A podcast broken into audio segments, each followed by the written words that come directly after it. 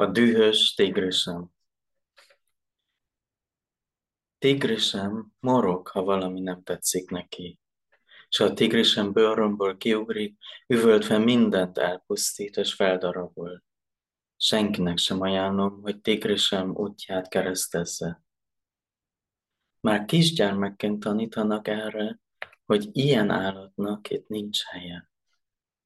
Többé már nem akarom vad tigrisemet, mint egy szófogadó polgár tehén tenyésztésbe terelni, bezárva, száraz színával etetni. Ugyanakkor nem akarok senkinek sem ártani. Amikor hallom a tigrisem morgását, tudom, hogy nem kerítés kell neki, hanem hely.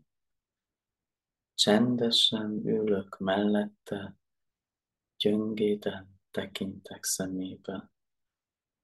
Kíváncsian követem légzését, és ez nem megnyugtatási merénylet, hanem korlátlan találkozás.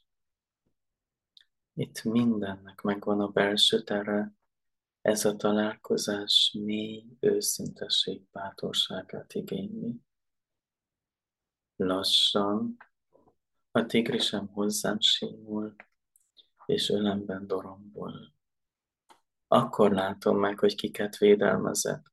A tehetetlen bárány, és a szégyen teljes halat, a szomorú csigát és másokat. És így lassan megnyílik érzéseim színes világa. A dühöm mögött számtalan élmény van. Tigrisem az elnémított részeim nevében beszél, felordít sebeimből. Néha ezáltal kezdek gondoskodni magamról.